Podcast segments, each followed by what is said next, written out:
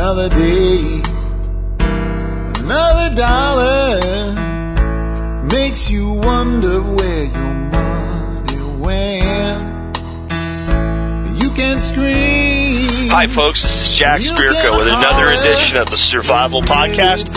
As always, one man's view of the changing ch- times and the uh, changing world, and the things that we can all do to live a better life if uh, times get tough, or even if they don't. Dictated as always during my 50 mile commute between Arlington and Frisco, Texas, from my personal mobile studio. This is uh, Friday, December 19th and we are up to episode 112 of the Survival Podcast. Little preempted announcement. Next week there should be, you know, barring any acts of uh, weather or and or God, uh, three shows next week: uh, Monday, Tuesday, and Wednesday, right up to Christmas Eve. I'm going to broadcast. And then going to go on vacation. And I will not be back until the, uh, I think it's around January 3rd or 4th or 5th, something like that, maybe the 6th. Whatever the Monday is after the week with New Year's in it, uh, that is when I will be back. So I'm taking some time off, going up to my remote little bug out location slash homestead in Hot Springs, Arkansas area. And I'm going to do some improvements, put in some wood flooring, and uh, maybe start to build up some more raised beds with some of the ever abundant rocks. So just so you guys know, when I don't show up after Christmas for a while, I'm on vacation. The Black Ops guys didn't come and get me to shut me down. Because the last time I went on vacation without a really heavy announcement in advance, people freaked out and started sending me emails, which I don't get email up there, so I didn't see them until I got back. But everybody was worried that something happened, so nothing is going to happen. I'm just going to go enjoy some time off. And uh, while I'm gone, listen to some of the old episodes, spend some time with your family, work on your preps, maybe get involved in our forum if you haven't already. Okay, today, before I go any further, let's go ahead and knock out the first order of business, and that is that today is a listener appreciation contest day, and we are giving away not one, but two gun safes today from Center of Mass. Uh, Center of Mass donated a total of four keylock safes, the fourth of which we'll give away today, and one biometric safe. The biometric safe is one that you simply rub your fingerprint across and it opens up and you access your weapon.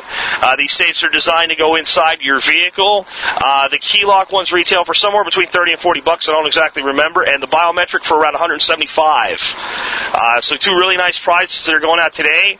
Uh, I was told by Center of Mass, as long as I had the addresses of the winners to them uh, by Monday, they should be able to get them to you by Christmas. So if you want to give it away as a Christmas present, you will have the opportunity.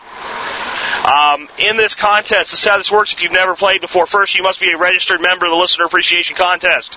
You must have agreed on your honor to tell other people about my show. If you do not do that, you cannot play. Uh, you do that at a form on the website. You go to the website, thesurvivalpodcast.com, click on Listener Appreciation Contest, enter your name and email, and click the little statement honor box saying, on my honor, I will tell people. Okay? And then you fulfill your thing on your honor. There's no way for me to check that. I have to trust you. Then, on a day like today, you send me an email. There'll be a code word that I'm going to give you here in just a second. You put that in the subject line. You put nothing else. You send that email to jack at thesurvivalpodcast.com. You do not use my user feedback form. You do not comment on the blog. You send me a direct email. You put the code word and the code word only in the subject line. You put your name and your email address that you used to enter the contest in the body of the email. And as I've suggested before, you should probably just go ahead and include your shipping information. That way you don't have to worry about maybe your spam filter or you don't get my response telling you you've won because if you do not claim your prize by the close of business today, I will give your prize to somebody else. So I suggest you just include your shipping information uh, right, right away. And if you lose, don't worry. I'll be deleting all these emails by the end of the day. No one's storing your physical address. All right. So those are the rules. One more rule. You can only send one email. If you send me 10 emails or 20 emails or 30 emails trying to play the system, I will eliminate you from the competition and you will not get to play and your entries will not count. You send one email and one email only.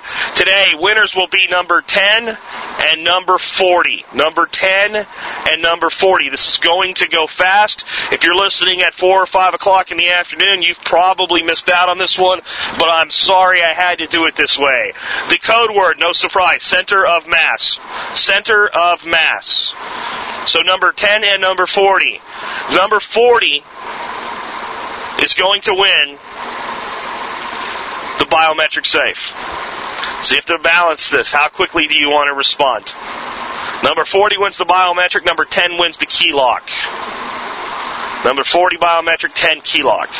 All right, let's get on with today's show. Um, today, I, I just want to let you guys know what the weather's like for just a second, and there's a reason. I'll get to it. Uh, it's 63 degrees, and it's bluebird sunshiny day. The last three days have been rainy and miserable. Two of them with ice all over the street. Yesterday morning, it was cold but not icy. High 30s, low 40s, miserable, miserable Seattle-esque weather. Um, and today, it's like an Indian summer day, is what we used to call it back in Pennsylvania. We had a little bite of winter, and now it's just gorgeous out. And the reason that's important is it has me thinking once again about gardening. And uh, so I'm going to talk to you guys a little bit about gardening today, maybe some other stuff too, but I want to kind of put a bug in your butt going into the spring, uh, you know, even if you're not doing a winter garden or greenhouse gardening like I am or some of our other members are doing, uh, odds are if you listen to this show, even if you're in a, a apartment, I've heard from plenty of people that are at least doing, you know, uh, flower pot gardens and uh, container gardening on their porch, and uh, some are even doing them on roofs of apartments where they can get access to the roof, like in the city and what have you. And one way or another, everybody seems to be trying to do a little bit of this. Well, if you actually are going to plant plants into the ground, typical bed uh, type gardening. You may be looking out your window right now, and if you're not fortunate to live down in the south like I do, you may see snow a couple feet deep. And spring and planting for the spring may seem a million miles away.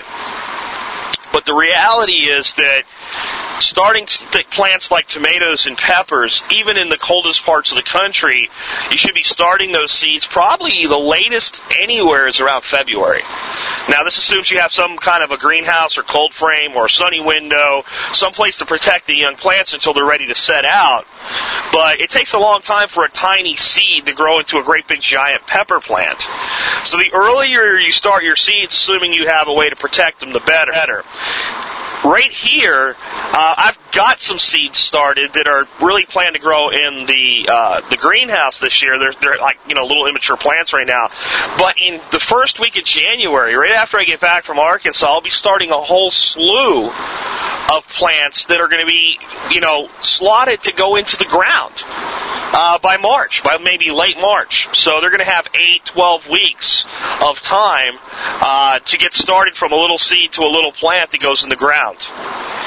And my point is that if you're thinking that's a long time away, if you're up north and you're not going to be starting your seeds till February, February is going to be on you like that. It's going to be here so fast. And so many people, especially if you're a first time gardener, you know, you've maybe got some beds ready, maybe you've done a little bit of prep work or things like that.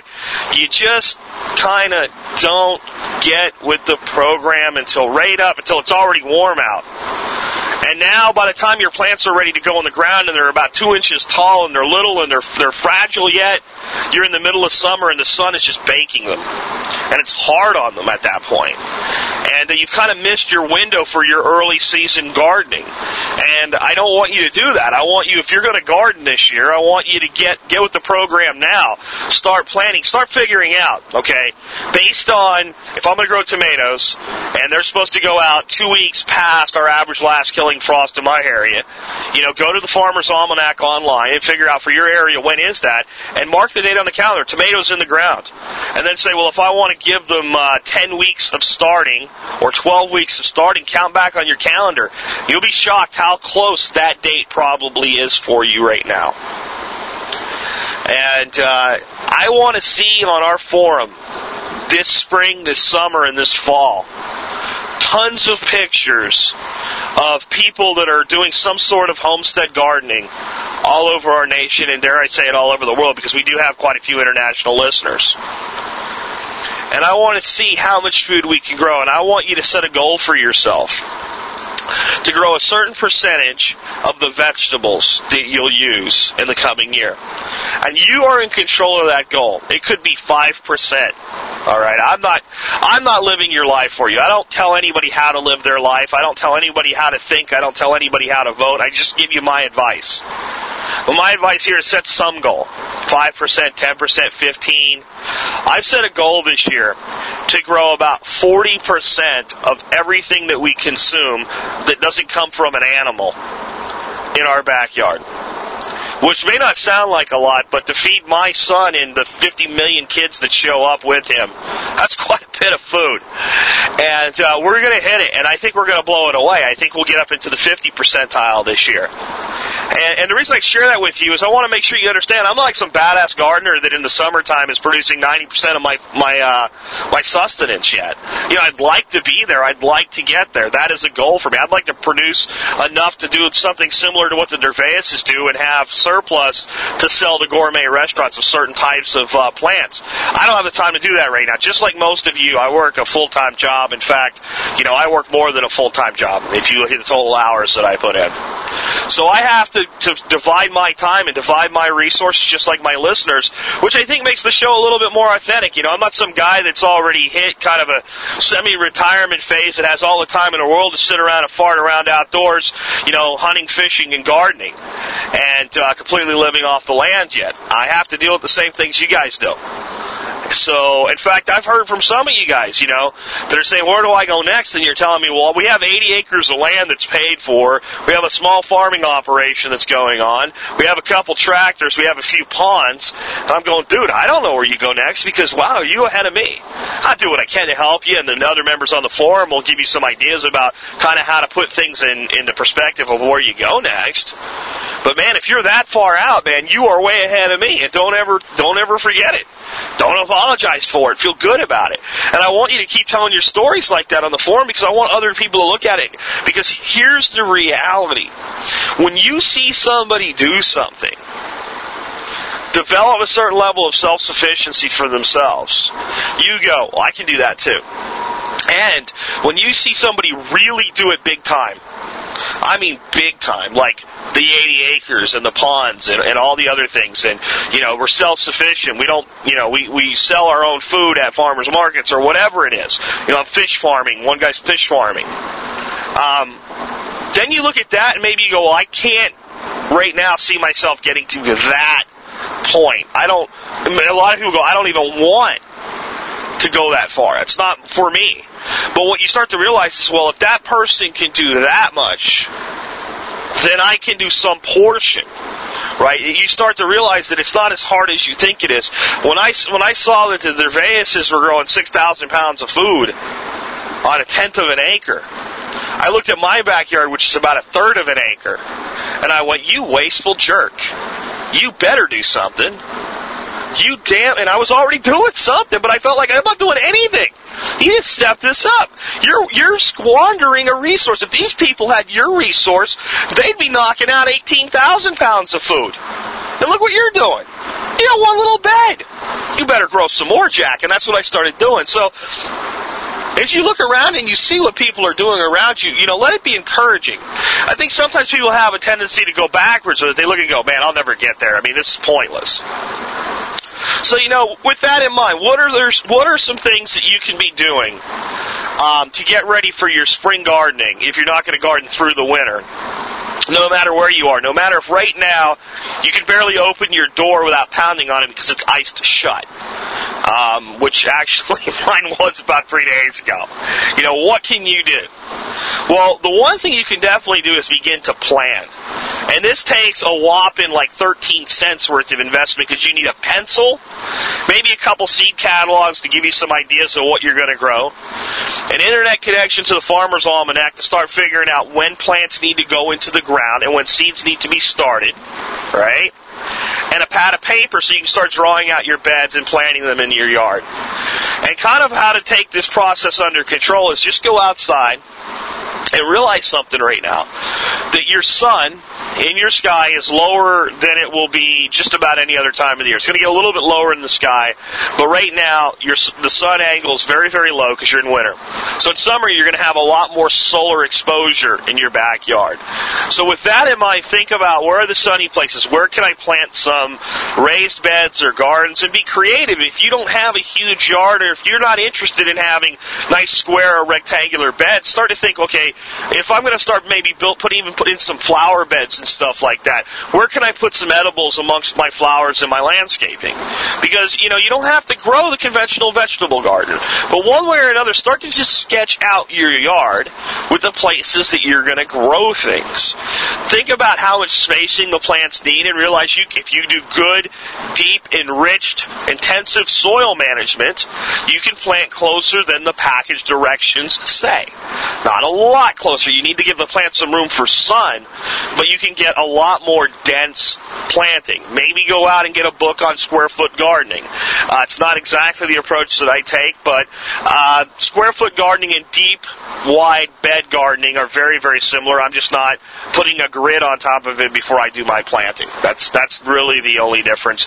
And I'm planting certain things very close together, specifically to create a natural mulching effect to the soil. Um, so sometimes it's one per square foot, sometimes it's multiples per square foot, uh, and I guess square foot gardeners do that too. So just start to sketch this stuff out, figure out what you want, where it's going to go. Start to also look at harvest times and ask yourself, okay, is this plant like when I start harvesting it? How long can I expect to harvest? Is this going to be a tomato that's going to produce all summer long, or is it, is it going to be a pepper that produces all summer long, or is this going to be some kind of green that I'm basically it's going to come up I'm going to cut it. It's going to come back one more time, and I'm going to cut it again, and that's kind of it, right? Is it kind of a squash that once it produces, it's done, or is it going to be like zucchini, where once it starts producing, I'm going to be throwing zucchinis at people? And the ones that are going to run through a cycle in other words, they're going to reach a finite point of production where they're either going to go to seed or they're just going to stop producing. Or if there's something like a carrot or an onion or garlic, you're going to pull them out of the ground and they're going to be gone, right? That space is going to be available. Well, plan on your calendar and, and understand that all plans never survive contact with the enemy and your harvest will probably take a little bit longer than you plan or maybe a little bit shorter. So build in some buffer for yourself and think when that plant is gone, and I dig in some new mulch, and I dig in some new uh, compost, and I get that space prepared, what am I going to replace it with? Because that's succession planning, and when you start thinking that way, right, you get greater production out of your garden. You keep food coming out of it. That's how you get those 40, 50% or more production levels to provide your own sustenance by always, by never wasting open ground while it's fertile and growing season. By always having something in there and by putting a plant in that, you know, goes well, you know, rotates well after the last plant that you put in. Ask yourself when I plant this, I'm going to plant this in the form of a seed or a transplant. If you're going to do it in the form of a transplant, take your calendar and work backwards now and say, how old do I want the plant when I put it in this space? Right? So if it's like a lettuce plant, maybe you only need two or three weeks for it to get started. So you go back three weeks and say, okay, in this, this period of time, I need to be looking toward the end of this crop's harvest coming, so I need to be starting its replacements. If you're going to naturally seed, just plan to naturally, you know, seed straight into the soil, plan to do that. If you start to do that, what you're going to realize is that it seems like more work when you sit down to do it, but by doing it that way, you plant in a very organized manner and it ends up being a hell of a lot less work. Because you're not running out to a nursery trying to find a few plants that are still around and look healthy to put in the ground from Home Depot and you had a chance to start your own seeds and grow your own varieties. And, you know, if you wait like that, you're going to find the plants that are left by then are usually the ones that don't look very well. And, you know, they may not be the varieties that you want either. So I find a lot more pleasure in knowing that I grew my vegetables from a seed than they came from a plant in a nursery. Now, that doesn't mean I won't buy plants in a nursery. There's nothing wrong with that. And sometimes I'll have, you know, a bare patch of, of soil and go, man, you know what? Uh, it's a good time of year to throw a pepper plant there, and I'll run by a nursery and say, you see if they got any. And if they do, I'll throw one or two peppers in the ground. There's nothing wrong with that. It just will work out better for you if you plan to use most of the resources with the things that you specifically want to put in there, and you can control when they're available. Right now, unless you live in a place that's, um, you know, covered in snow, this is a great time to go out and put two, three, four inches of compost on your bed. Just throw it on the top. Don't dig it in or anything. And uh, maybe uh, cover it with newspaper and throw straw on top of it, and just let it sit there. You know, let it sit there until you're ready to pull it away and grow stuff. Maybe even throw some straw down on top of the compost and then cover that with paper and throw some straw on top of it. Um, and let that straw begin to rot and, and more organic matter form. And, you know, that actually will create some warmth in there and some of your soil microbes and earthworms and other little creatures uh, will become active earlier in the year and uh, get your soil ready for you. Let them do a lot of the work uh, with soil structure building for you. It's a great time to do that. Um, if you're in a place like I am where you can actually put a shovel in the ground still, the ground's not frozen, this is a great time to be digging or building beds. It's a wonderful time. It's, you know, it's 64 degrees right now. Uh, I think I've said this before during commute, but I would much rather be at home right now, you know, uh, building a log cabin stack, uh, uh, raised bed out of landscape timbers and dumping a mixture of topsoil and compost into it right now. I would much rather be doing that than be in this car. Other than the fact that I get to talk to you folks, I guess, because I do enjoy doing this. This has made my life a lot. My life's been improved a lot by this podcast, folks. Having uh, something to do instead of listening to talk radio and wanting to blow my brains out on the way to work. Now I drive in and I talk to my friends and I talk about subjects that are important to both of us, like you know winter gardening. But I would like to be home right now building raised beds. That would be a great place to be. I might even uh, start building another raised bed tomorrow. I pretty much have plans to do so. So what else can you be doing right now? Um, along with building your beds, this may be, again, if you don't live in a place where everything's frozen, a good time to be putting something in like a drip irrigation system. And that's something that I'm going to look at doing this year. And uh, what I'm probably going to do during the uh, this time of year, right, is put in my my pipe or pathway, I guess you would call it, that'll be buried, that'll get um, the water from where my spigot is to the garden. I'm not actually going to lay out the drip system itself because the one thing about drip systems is they don't take a lot of effort to do right? I mean, you can cut the piping with a pocket knife and you just push the fittings together. So what I actually plan on doing is running a piece of underground pipe uh, with a, a, connector to my hose uh, nozzle, my hose bib, whatever you want to call it, where I can go out, plug that in on one side, turn the water on, let the drip irrigation run, and turn it off and disconnect it and put it back onto the regular garden hose. So I don't have to drag the garden hose over and hand water like I've been doing uh, for the past two seasons. And so I, I want to get that done this year. So I'll probably go ahead and start uh, burying that piping uh, just so it's not in the way. And I've got a deck in between, so I'll probably bury the pipe up to a point. And then I'll just shove it underneath the deck, and it'll actually get through there. And on the other side, we'll go back subterranean underground and uh, run it all the way to the uh, garden. I haven't decided if I'm actually willing to do that uh, yet. It's going to be a lot of work, and uh, as a lot of you know, I don't have long-term plans to stay where I'm at. So I may just go ahead and, and, and lay out the drip irrigation as I have the garden planned, and uh, just run the hose over every night and tie into it. I haven't decided yet, but if you're in a situation where you're going to be long-term, it makes a lot of sense to go ahead and uh, and bury that watering system, at least the main trunk line that gets out to either a drip irrigation uh, system or uh, soaker hose irrigation. Both of those methods of watering are far more efficient uh, than you know hand watering uh, with a garden hose. Now, I'm not a huge eco freak, as I call it. I, I'm for conserving our resources. I'm not for let's kill the planet with smog, uh, but I'm not a big you know believer in the global warming theory. And folks, it's not even a theory, it's a guess. And uh, if you believe in global warming, check out Mars and explain to me why we're, you know, our planet and Mars global warms and global cools almost perfectly in line with the Martian pattern. I'll let that go. Uh, so I'm not worried about water the way that some people are, where we're wasting it, right? Because there's this thing called the water cycle, and the water hits the ground, it gets evaporated, it goes into runoff, it goes up in a cloud, it comes back down as rain. You learn about this in like second grade, folks. So I'm not worried that the water's going to disappear, right? Because when water is used, it's not gone. It goes back into this recirculating system. It's the most abundant thing on the planet. But I am for how efficient can we be because if we're efficient with our watering, our plants will do better.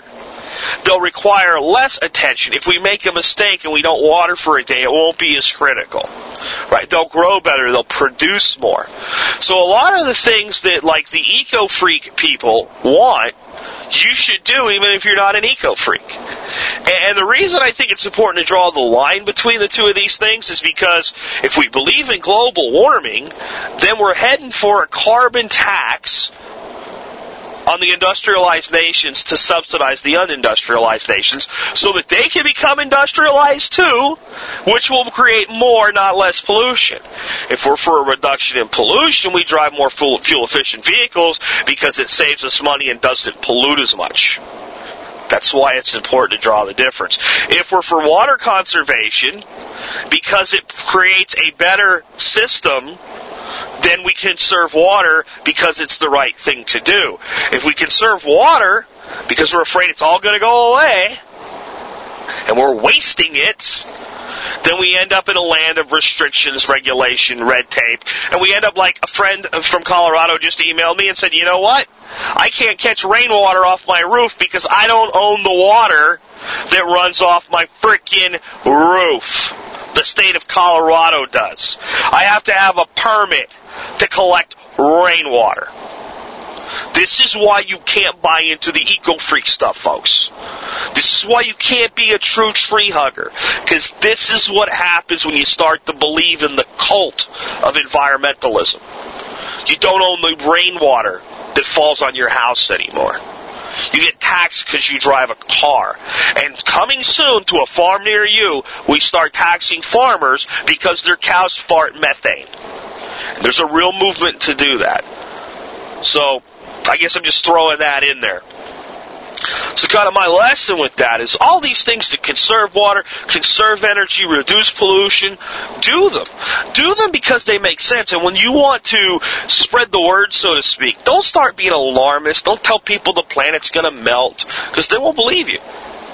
Right? When you, the best way that you can spread pos- a positive environmental impact, and why I talk so much about it is growing some of your own food. Starting to get some of your food that's outside of the genetically modified world of Monsanto. Getting some of your food that hasn't been grown with chemical fertilizers and chemical pesticides and chemical herbicides, right? And, and the seeds didn't come with a license and then sharing that food with other people and telling other people how you did it. That's all you really have to do. Because if everybody does a little bit, that's something the environmental folks are right about. If everybody does a little bit, it matters. But you know what? The environmentalists have been banging their drum for a hundred years almost now. And the only people listening to them are themselves. And the masses of the public that pay a little bit of attention, all that's happened is the government has figured out how to use the fear created by the eco crowd to enslave the population with more taxes, regulations, and restrictions. That's it. That's all we've gotten from that. So my message to you, be a gardener and let's try something different. Let's try something different. Let's tell people, drive a more fuel efficient car because at the end of the month, you'll have more dollars in your, your pocket. Then you can save your money and get out of debt. And you can live a debt free life. This is a lot better of a message than your pickup truck is killing the planet. And we have people driving trucks and Humvees and SUVs around Dallas Fort Worth right now, folks, that have huge scratches in their doors. What does this have to do with gardening? It doesn't have a lot to do with gardening, but it has a lot to do with environmentalism. Why do they have huge scratches in their doors? Because self-proclaimed eco-cops are keying and using knives to scratch large vehicles because they think the people that drive them are evil. And there's a lot of them that have these large, long scratches in them right now. So they're creating vandalism against the Humvee or vandalism against the Ford Explorer. And you know how stupid this is, folks? Because uh, the guy still drives the Explorer. Right? He doesn't stop driving. Some idiot took a nail to the door. But that's what's going on. And you can make a difference with this by running a simple garden. All right, I, I kind of went off there a bit. It's uh, I apologize, folks. Uh, I had uh, dinner and a couple drinks with some folks last night that are really intelligent people that are buying into this global warming bullshit, and I guess it got me off on a tangent. So let me see if I can rein this back in and wrap this show up. And again, I apologize for going to left field there a little bit on you, but once in a while, you know what? I'm going to go to left field, and hopefully you guys will do bear with me when I do it. So, I, I, I do hope that you know you you have gotten out of this that there are things that you can do even if you're in the Great White North right now to start planning for your gardening next spring, and uh, you know start using some of the resources that are out there. Uh, there's a thread in the forum about gardening and seed catalogs and seed sources, and I have like I put in there 24 links where you can directly request seed catalogs, and they're a great resource. And I'll put a link from the show notes today to that post, and you can go request all of those seed catalogs.